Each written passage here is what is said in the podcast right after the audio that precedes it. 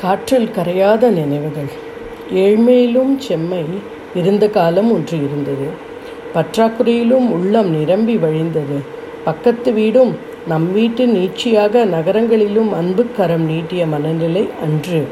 எப்போது வேண்டுமானாலும் நம்மிடம் இல்லாததை பக்கத்து வீடுகளில் கேட்டு பெறலாம் என்பது எத்தனை பெரிய வசதி. அன்று பண்டமாற்று முறை பாசத்தால் நிகழ்ந்தது. புதிதாக நம் வீட்டு வத்த குழம்பு சின்ன கிண்ணத்தில் அடுத்த வீட்டுக்கு பயணிக்கும். அங்கே வைத்த மிளகு ரசம் இங்கே பதிலுக்கு வந்து சேரும். எந்த விசேஷமாக இருந்தாலும் அதற்காக செய்த பலகாரம் சுற்றியுள்ள வீடுகளுக்கு கும் சுட சுட வழங்கப்படும். நம் வீட்டு முருகை அதிகம் காய்த்தால் அது அடுத்த வீட்டினர் சாம்பார் வைப்பதற்காகவும் பக்கத்து வீட்டு செவ்வாழை தார் போட்டால் தண்டும் பழமும் கண்டிப்பாக நம் சமையலுக்கு வந்து சேரும். பால்காரர் மாடு கன்று போட்டதும் மறக்காமல் சீம்பால் அளிப்பது உண்டு. அதற்காகவே நாங்கள் அவர்கள் வைத்திருக்கும் மாடு எப்போது கன்று போடும் என்று காத்திருப்பதும் உண்டு. பாலில் கலக்கும் தண்ணீர் சீம்பாலால் அவர்கள் சரி செய்து விடுவார்கள். இருப்பவர் இல்லாதவருக்கு தருவதும் அதிகம் இருப்பவர் அடுத்தவரிடம் பகிர்வதும் யாரும் உபதேசிக்காமல் அன்று மக்கள் கடைபிடித்த நெறிமுறையாக இருந்தது. ஒரே பொருளாதார நிலையில் இருப்பவர்கள் அருகருகே வாழ்ந்து சூழல் அது. எல்லோரிடமும் அவ்வப்போது பற்றாக்குறை தலை நீட்டும்.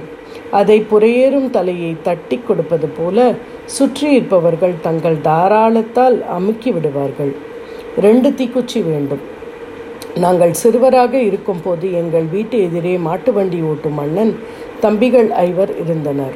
அவர்களுக்கு நான்கள் வைத்த பெயர் பஞ்ச பாண்டவர் காலையில் பள்ளிக்கு செல்லும் வழியில் நாங்கள் தட்டுப்பட்டால் ஒன்றை கை கொடுத்து எங்களை ஏற்றி பயணித்து பள்ளியில் இறக்கி விடுவார்கள் நூறு கிலோ அரிசி மூட்டைகளை அலாக்காக முதுகில் தூக்குவார்கள். உடலில் இரும்பை உள்ளத்தில் காந்தத்தையும் வைத்திருந்தவர்கள் அவர்கள். சமயத்தில் தீக்குச்சிகளை இரவல் கேட்டு இரவல் வருவார்கள். தீப்பெட்டி கூட சமயத்தில் வாங்க முடியாத சூழல் இருந்த இன்றைய தலைமுறை நம்ம மறுக்கும். அந்த தோழர்கள் வீட்டு பெண்கள் அரிசி களைந்து பருப்பு வேக வைத்து சாதம் வடித்து பானையில் ஊற்றி நீரையெல்லாம் எடுத்துக்கொண்டு கை நிறைய சாணத்தை வீட்டில் போட்டுவிட்டு செல்வார்கள். சமயத்தில் மிஞ்சிய குழம்பையும் சோற்றையும் கொடுத்தால் மறுக்காமல் வாங்கி செல்வார்கள். நள்ளிரவில் ஹரிக்கன் விளக்கோடு வெளியே வந்தால் அரழைத்து கொண்டு என்ன ஆபத்தோ என்று விசாரிக்க வருவார்கள். அண்ணன் என்றும் தம்பி என்றும் உறவு வைத்து அளவலாவார்கள். அத்தனை அந்யோன்யம். இன்று அவசரத்துக்கொன்று கேட்பது கௌரவ குறைச்சல் இல்லை அதிகாலையில் காப்பித்தூள் டப்பா வறண்டிருப்பதை பார்த்து பக்கத்து வீட்டில் ஒரு குவளை இரல் கேட்டால் திரும்பி தருவது உண்டு. இரண்டு நாட்கள் வெறியூர் சென்று விட்டுவென்றால் பாலுக்கு புறையூற்ற பக்கத்து வீட்டில் இரண்டு கரண்டி தயிர் வாங்கி வருவதும் உண்டு. இவற்றையெல்லாம் மகிழ்ச்சியோடு கொடுத்தார்கள் மனநிறைவோடு பகிர்ந்தார்கள். ஜமக்காலமும் மடக்கு நாட்காலியும். மர சாமான்கள் அன்று விலை அதிகம். வீட்டுக்கு ஆன முக்கிய பொருட்கள் அவற்றில் முதலிடம் இல்லை. பெரும்பாலும் பெண்கள் பாயே விரியும். கொஞ்சம் வசதி இருந்தால் ஜமக்காலம் விரிக்கப்படும். ஆண்கள் அமர ஒன்றிரண்டு இரும்பு மடக்கு நாற்காலிகள் சிறுவர்கள் தரையில் அமர வேண்டும். வருகிற உருப்படி அதிகமானால் மர ஸ்டூல்கள் மேலிருந்து அரிசி டின்கள் இறக்கப்பட்டு துணியால் அவசரமாக சுத்தம் செய்து இருக்கையாக மாற்றப்படும். இன்னும் சிலர் கூடுதலாக வந்தால் அண்டை வீடுகளிலிருந்து நாற்காலிகள் இறக்குமதி செய்யப்படும். விருந்தினர் சென்றதும் உடனடியாக திருப்பி ஒப்படைக்கப்படும். ஏணி என்பது ஒரு சில வீடுகளில் மட்டுமே இருக்கும். பரணியில் இருக்கும் பாத்திரம் எடுக்கவும் கூரையில் ஏறி பழுது பார்க்கவும் வேண்டிய போது அடுத்தவர் ஏணி நமக்கு ஏற்றம் தர சித்தமாக இருக்கும். மரணம் என்பது பெரும்பாலும் வயோகத்திலும் வரும். இறந்தவரை சாய வைக்கின்ற நாற்காலி கூட இரவலாய் போகின்ற இடங்கள் உண்டு. நம்மிடம் போதிய நாட்காலிகள் இல்லையே என்றும் யாரும் வருத்தப்பட்டதில்லை. உடனே இரவல் வாங்கி வர மகன்கள் என்று ஒரு இரு கால்கள் இருந்தன. தோசை சுடுவதற்கு அம்மாக்கள் கைவசம் முக்காளி இருக்கும். விருந்தினர் அமர்ந்து சாப்பிட நான்கைந்து பலகைகள் இருந்தன. தரையில் அமர்ந்து சாப்பிடும்போது அளவோடு சாப்பிட்டதோடு மட்டுமல்லாமல் மூட்டி வலி முழங்கால் வலியும் வராமல் எல்லோரும் திடமாக இருந்தார்கள். பக்கத்து வீட்டு அட்டிகை.